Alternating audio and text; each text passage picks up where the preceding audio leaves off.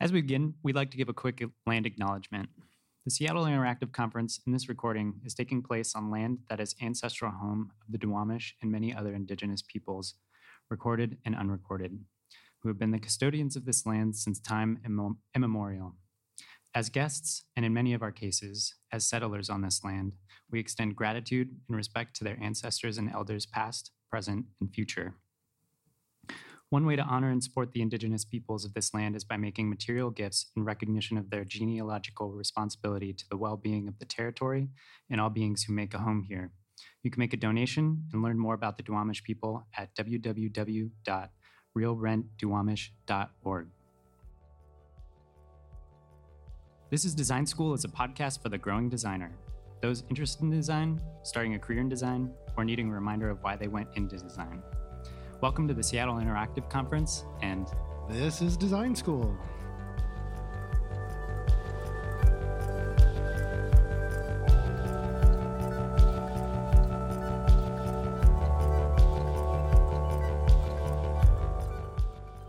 On this episode of This is Design School, we talked with senior visual designer Megan Rulock and director of innovation Kuba Małachowski from Blink, a research and design firm in Seattle, Washington.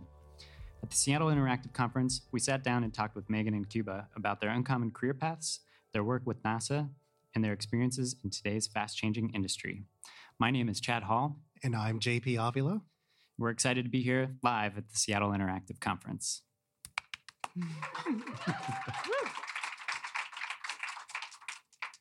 Kuba and Megan, thank you so much for joining us on This is Design School.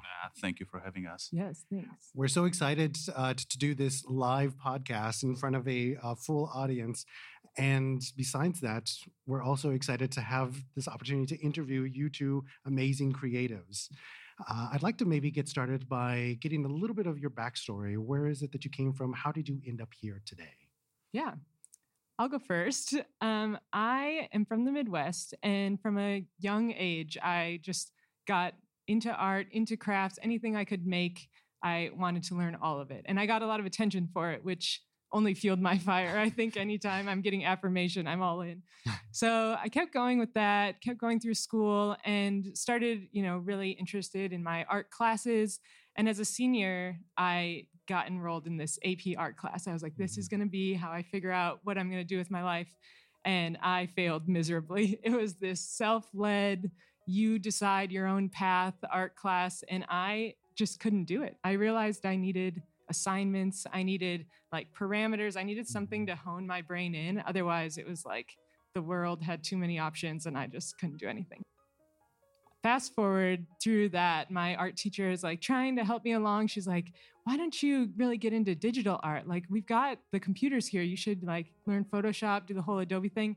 And I wanted nothing to do with it. I was like, computers, I want to be making stuff with my hands. I want nothing to do with the computer. And so pushed back on her. And in my effort to figure out what I should do as a career, I thought maybe I should do interior design. Then I'll be in the space and I'll able to, I think I just thought it was HGTV where you're painting walls in 48 hours. Yeah, and where it's all material based. Yeah, exactly. I thought I was a contractor, just hammering things down. So fast forward to school and I'm on the computer all day long and not even the cool computer. I'm on an HP just doing CAD and I didn't love it. But what I did love about it was the renderings. I loved making the presentations that showed that type of work. What I realized third year in was I just didn't love the interior design part of it. I went to the senior show to see all the other disciplines and I'm looking at the graphic designers and I'm like, holy crap, I should have done that. That looks so cool. Now I know how to use the computer and I would want to use it in that way. So I did grow up in a really frugal home and my parents were being so generous, paying for all of my school. And I was like, well, I can't change now. I'm 3 years in, this will be an extra year. I won't be with my friends anymore. So I just got the degree in interior design and figured I'll figure out what happens from here. Sure. So my best friend and I decided to move out to Seattle. And I had reached out to a few architecture firms trying to figure out, what I could do with my love for the renderings and the graphics and everything. And I found this architect working out of her basement, and she was starting to grow her own business and said, I need another person. I can't commit to a full-time, but I could commit to 12 hours a week. And I was like, yeah, I'll do it. $25 an hour. Wait, so you moved across country for a 12-hour week job? I did. And my best friend moved without any job. So we were just miserable. You are so brave. We lived in a one-bedroom apartment in Lower Queen Anne for $1,200 a month, and I lived in the kitchen and living room. So that's how you can make it work. Yeah. There's definitely... That sounds like junior designers. Yeah, yeah, we'll figure it out. So fast forward through that job and worked with her. We weren't in the basement for too long. We actually made it to a studio in Capitol Hill, and I nannied her kids on the side because she felt so guilty about only giving me 12 hours a week. So I'd do some design work, go watch her kids. And it ended up being that I wasn't helpful at all with interiors. I was like, do not put Megan in CAD. You're going to hate it.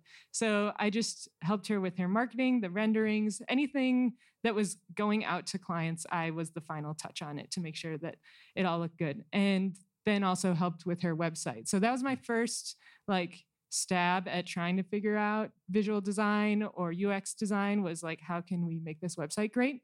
Her nephew at the same time was learning how to code. So it was this great, like, two people who have no clue what they're doing.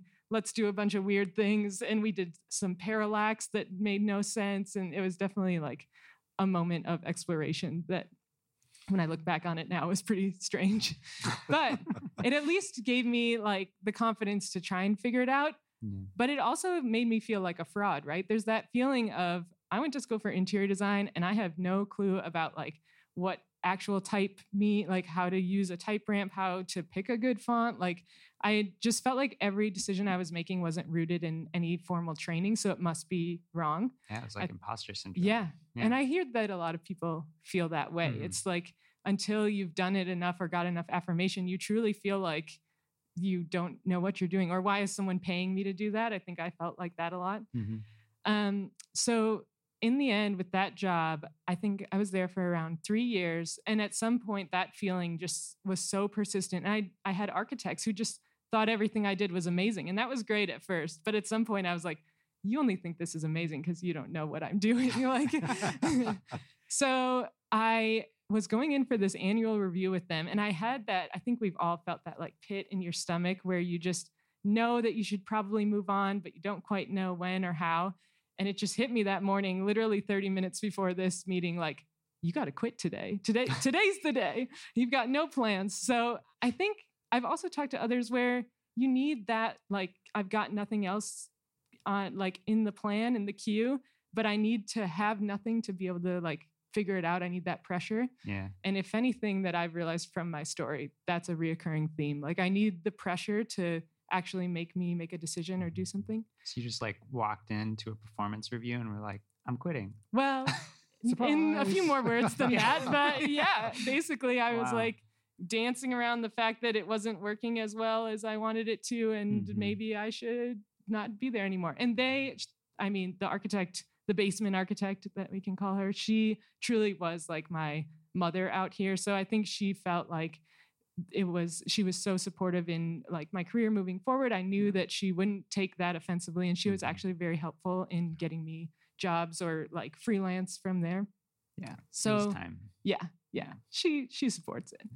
Yeah. So from there I freelanced for a bit, and that company that I left was now she partnered with her best friend.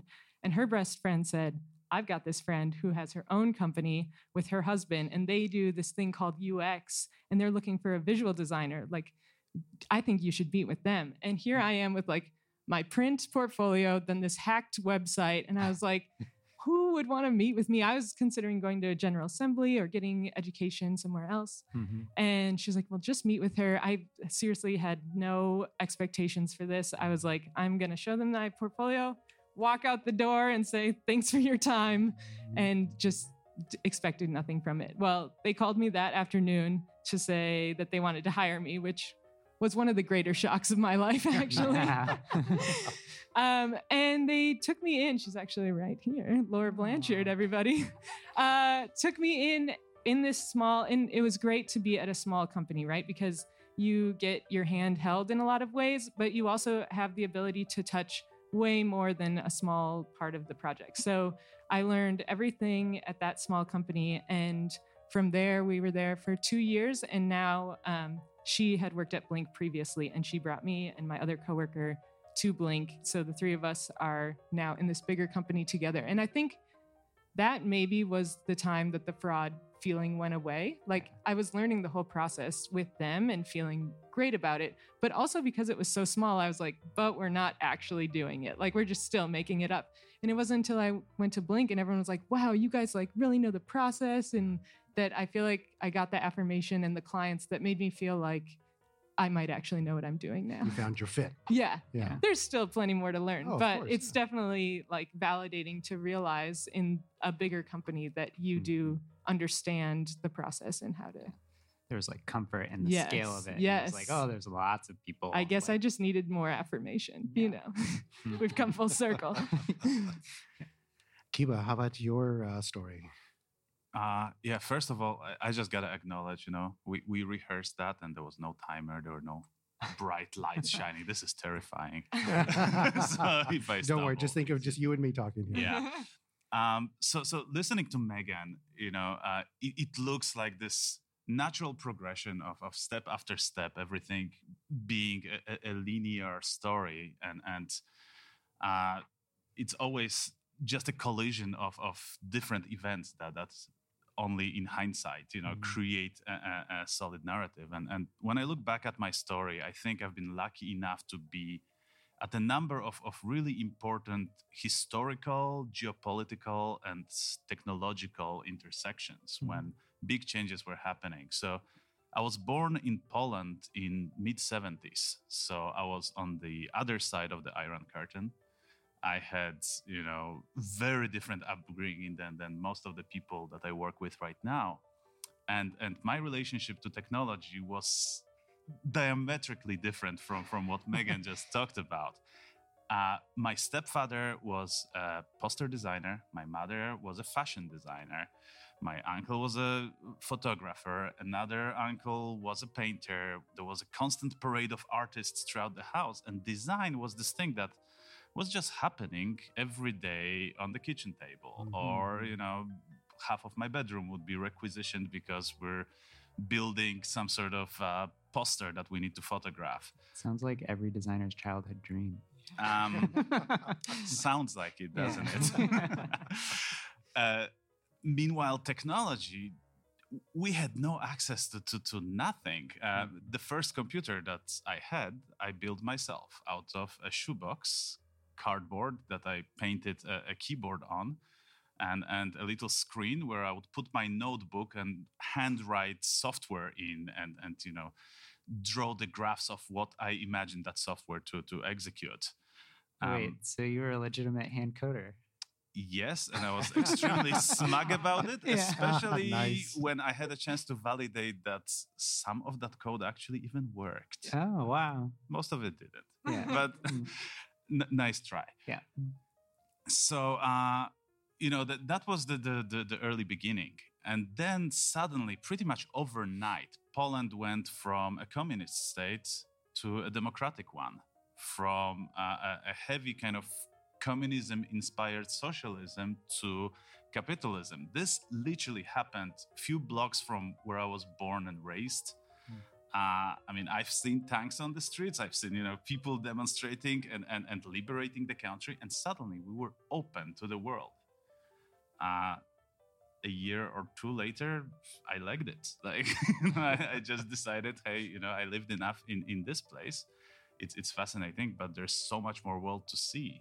Mm-hmm. So I started traveling, and very quickly I realized how much my perspective and understanding of everyday life started changing as I was encountering different cultures, you know. So it was encountering the Western culture in Germany, France, and Belgium, then living for a few months in Egypt, and then ending up studying design in Turkey, of all places, you know, understanding how people in Middle East perceive the world and the same things. It was just a completely eye-opening experience. At the same time, I was really lucky that when I entered university, those were the last days of traditional analog design. So I still learned how to set type with actual you know, metal pieces and carvings, or do it with letra sets. And that's what we did on the first year. By the time I reached the fourth year of undergrad, it was all done on the computers. By the time I finished my master's degree, the internet came around, and I started teaching myself how to do interactive. So I studied traditional graphic design, or desktop publishing, as it was called those days. And for those of you who are not as old as me, it's called publishing these days. So I studied that. It was fun for a short while. Then I got bored. I discovered the internet, and that was the next amazing thing. So I learned how to switch from CMYK into RGB, and how to make things move, and how to do hyperlinks. Taught myself again how to code, and how to create HTML web pages. Did that for some years. Then I discovered motion design. And that was the next big shift. I was like, okay, interactive pages, bad. Motion design, good. Let's do a complete 180, try something else. For a decade, I ran a motion design studio, started moving more into visual effects, into film, into live action, etc. And at that time, another sort of revolution started happening. Turkey, from a very Western country, started going quite radicalized and changing in the direction that was influencing the way design was consumed. So as the society was becoming more radical, people were becoming less and less open to innovation in design and cool hip stuff. And they, you know, things that were being pushed forward were traditional family values and very kind of, you know, family around the kitchen table discussing a product that's a typical commercial. So I realized, okay, not a good place to be. This is not what I want to do in my life. And I got a job offer from the studio in San Francisco called Bot and Dolly. And that was another just huge 180 in my life. So what Bot and Dolly did is we would buy decommissioned robots from Detroit's car factories, hack them so that you didn't need to be a roboticist, didn't need a PhD to operate them. All you needed to know is how to animate camera in Autodesk Maya. And with that knowledge, you could move this 20-ton machine, you know, and film impossible shots. I mean, I think one of our claims to fame was filming the movie Gravity. All the live action shots were shots using our equipment and methods developed in the studio. Did this for a while, went into, you know, all the new tech, motion capture, drones, lasers, all that crazy stuff. Then Google noticed our company and bought us out. And when we became a part of Google, we were offered to transfer to other departments. And I was already experimenting with virtual reality at that time. Said, okay, let's do VR. Moved to the department that was at that point just debuted Google Cardboard. I don't know if you remember that little thing. Yeah. We developed a 360 stereoscopic camera together. It was another, you know, amazing time in my life. And 3 years later, I had enough again, because I changed. You got bored with VR? Yep. No, you can't get bored with VR. I got bored with corporate culture of Google, I think. Yeah. Moved up to Seattle, freelanced for a short while, and then in pretty similar fashion to you, got introduced to some people that were then another company, now are a part of Blink, started freelancing together. And 3 months ago, we've made it official. Wow. That's so cool. Yeah. It's been quite a journey. And now you're the director of innovation, which seems very fitting as you've kind of been through the whole cycle of all these different mediums. Yes, throughout. They give me all the latest toys and say, Kuba, figure out what can we do with them. It's a dream gig. Yeah, it seems pretty amazing.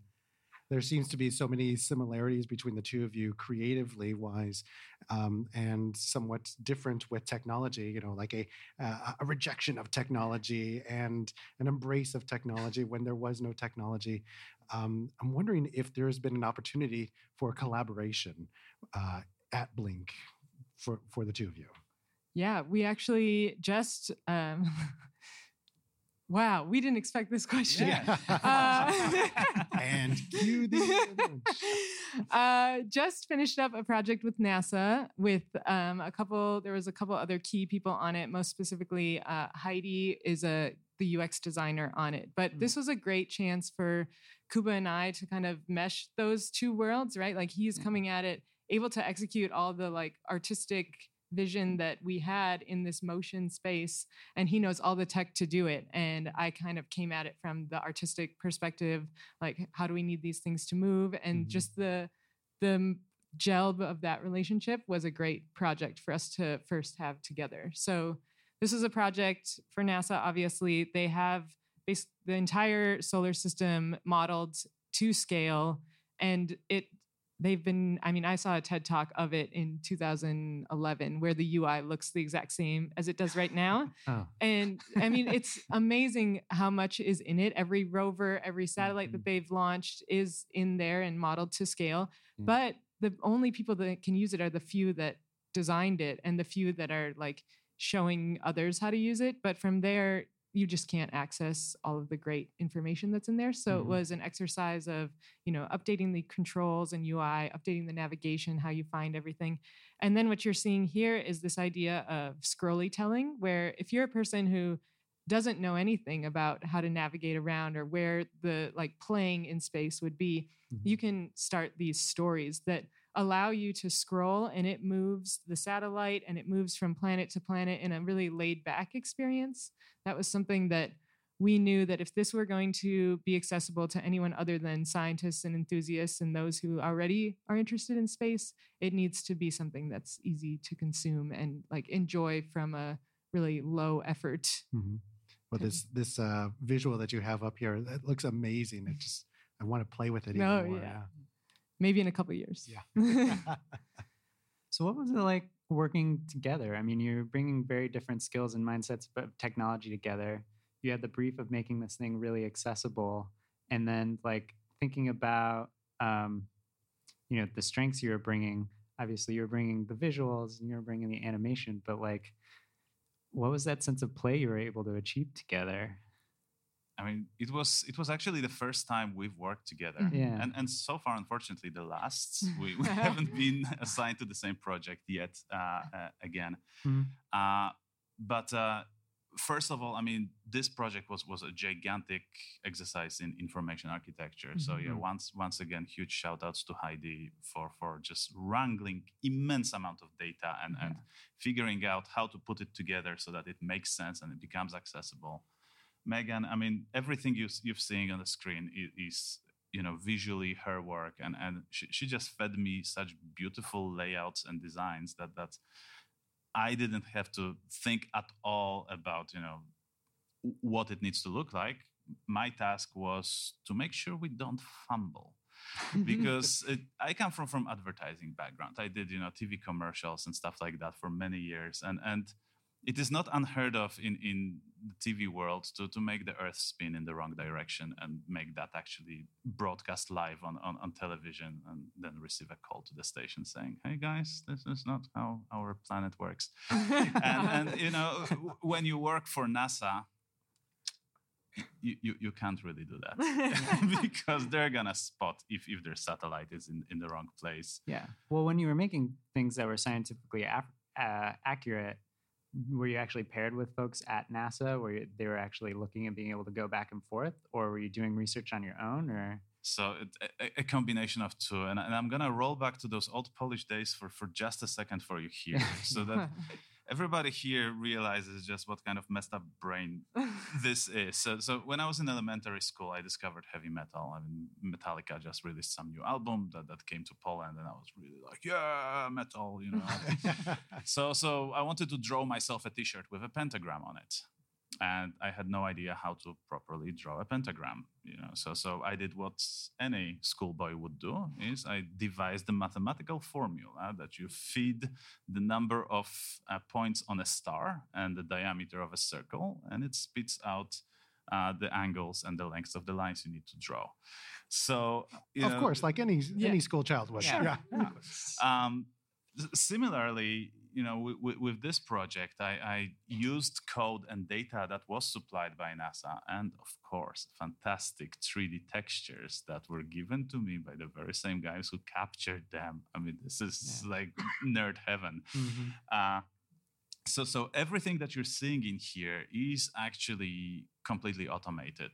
It's done in After Effects and animation software, but it's driven by code. So all I need to do is input a date and time and advance or rewind time, and all the planets are going to spin and align where they need to be. And I don't know, that was, for me, the only right way of doing this thing rather than trying to wing it and you know, fake it, because I would get caught. Yeah.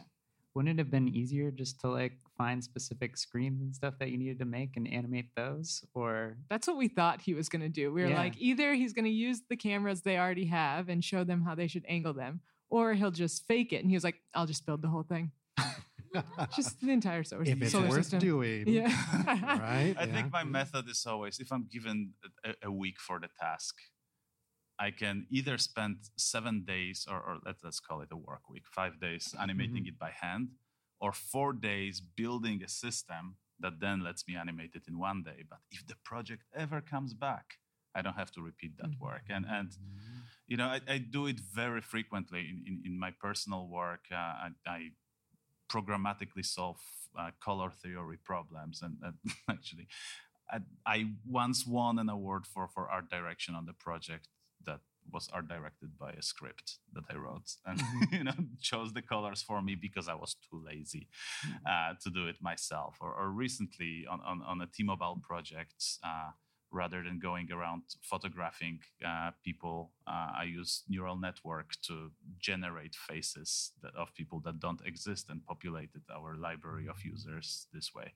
So you know, it's a fantastic tool that is just lets you play instead of work, I guess. I hope my boss is not listening to this. It's an interesting comment, the way that you're talking about technology. You know, Megan, you were talking about technology as something that in school you were reluctant to have it. You know, like, I want to be with my hands. I want to be engaged. Kuba, you were talking about technology as something that you were thriving for, you were hungry for it, and now both of you using technology to build these amazing models and all sorts of other things. What's next? What's on the horizon with technology? Either one of you, if you want to. Well, that's his. Yeah, sure. That's his domain. Mine actually should have attended a talk by Kelly Franznik, which happened several hours ago, and that was all about what's next on the horizon.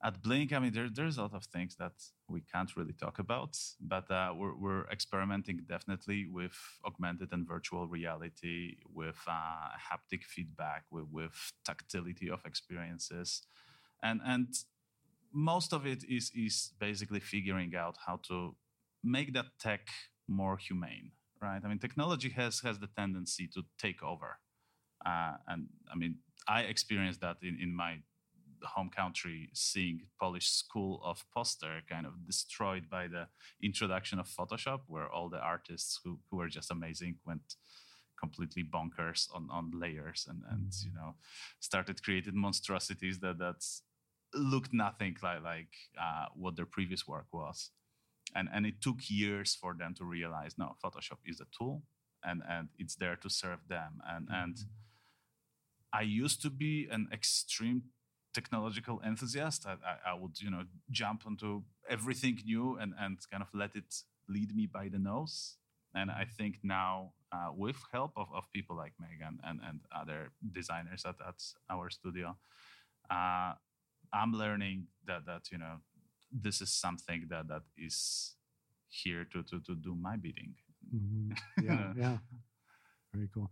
I was at I was actually at that talk this morning, and there were so many fascinating uses of technology for applications outside of building models, of thinking about the way that we engage in the world. It was really fascinating. Fascinating and a little bit scary. Just a little bit. Yeah.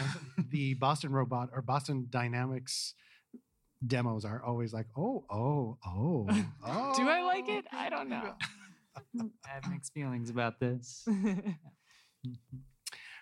So this is an awesome project. Is there any chance of seeing this for those that are listening to the podcast later on? Oh, that's right. Yeah, I completely forgot that you guys can see the screens. But, most of the people will experience it as audio only. So At the moment, you know, what's playing on the screens is the internal prototype that we created as a part of our engagement with NASA. And we are not sure when it's going to go live. What's the timeline on this? We handed it off to NASA engineers and they're moving forward at their own pace. However, we are planning to put a detailed case study about it on our website, blinkux.com. So I definitely welcome everyone to come and visit and check it out. Again, I don't have the precise timing on it. I think you can go see the super outdated one, NASA Eyes on the Solar System, and then you'll understand the before and after. Yeah, nice. or you can come visit the website, and I think we have at least 5 other case studies of equally interesting projects that had their own set of challenges. Maybe not necessarily something that we were involved with, but you know, Blink is a big studio, and there is always something brewing. Awesome. Well, we're almost out of our time here, but we usually like to end with something we call the recommendation list, getting some recommendations from our guests. So if you're up for it, we've got maybe 1 or 2 questions for you. Yeah. Is that okay? Okay. So do you want me to start? I'll give it a go here. My question is for Kuba. Kuba. You've led a life of being in the forefront of technology from the 80s to now. By the way, I also was a child of the 80s, so I totally feel this as well. What would you recommend as a risk that a young designer should take when dealing with technology or dealing with the cutting edge right now? Yeah, so you know, this may sound a bit cliche, the whole idea of, you know, take risks, try something new, but I always try to encourage people to go one step beyond what they consider their comfort zone. So when I recommend people to take a risk, I don't mean, you know, use a different color palette or use a typeface that you normally wouldn't, or, you know, make your research on Pinterest instead of Behance today. I think it's really important to gather as many unexpected experiences as possible, and I would say, you know, randomize your next activity and build a model submarine.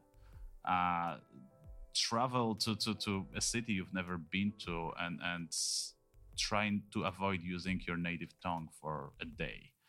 I don't know, learn to play an instrument or at least to make noise using instrument. Try something that you normally wouldn't have.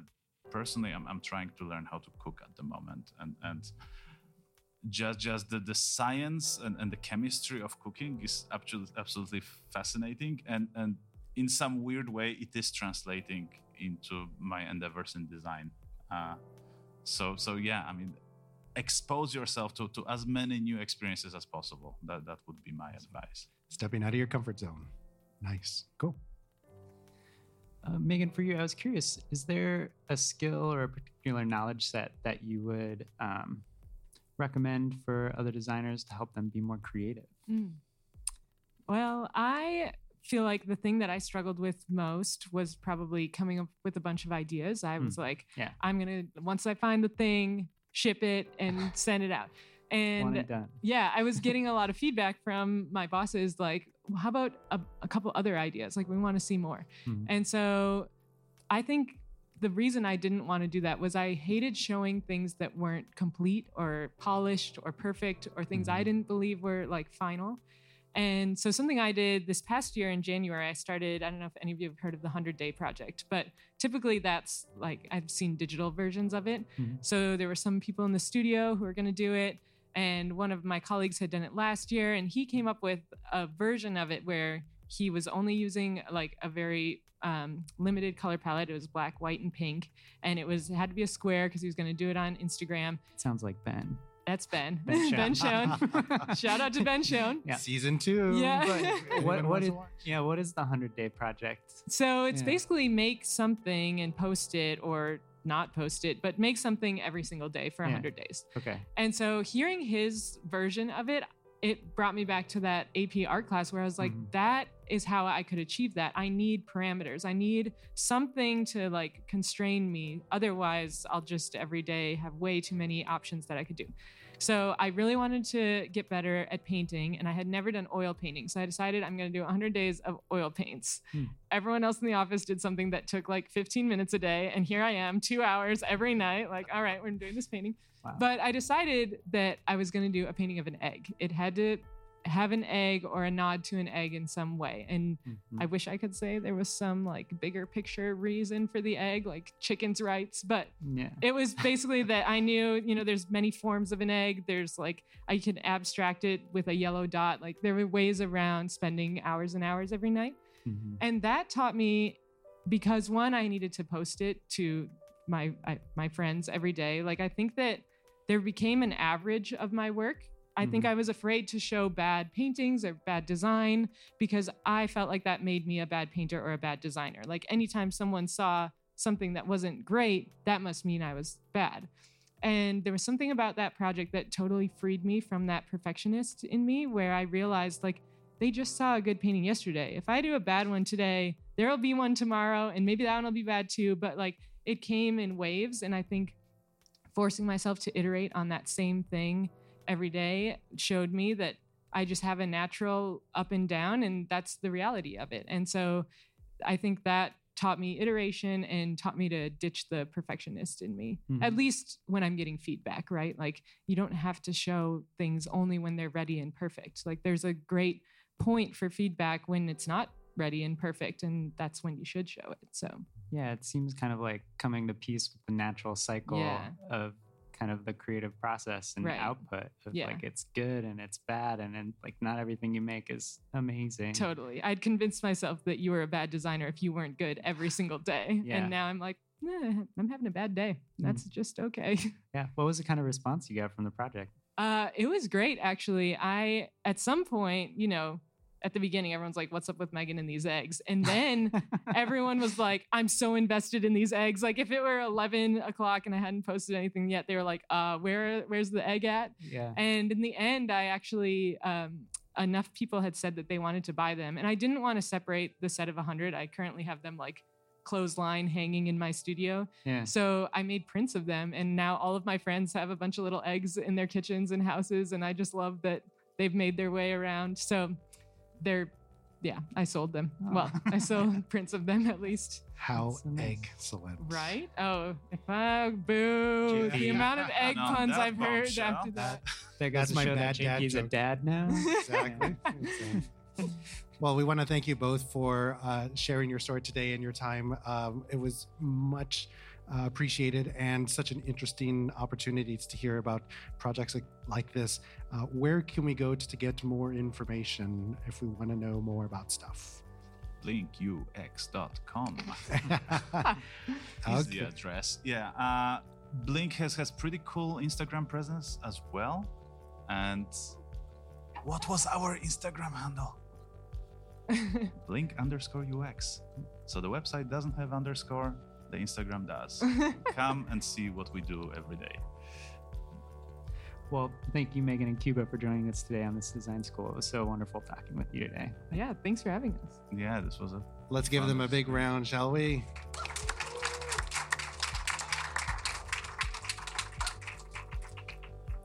This is a Design School is recorded in the field where design happens. The music for This is Design School is composed by Michael R. Clark. You can find Michael online at musiclabtacoma.com. For more information about each episode, visit thisisdesign.school. We'd love to hear what you like, what you don't like, what you'd like to hear in the future. Follow the podcast on Twitter at TIDS Podcast. Also, don't forget to rate and review us on your favorite podcasting app and share us with your designer friends. Bye for now.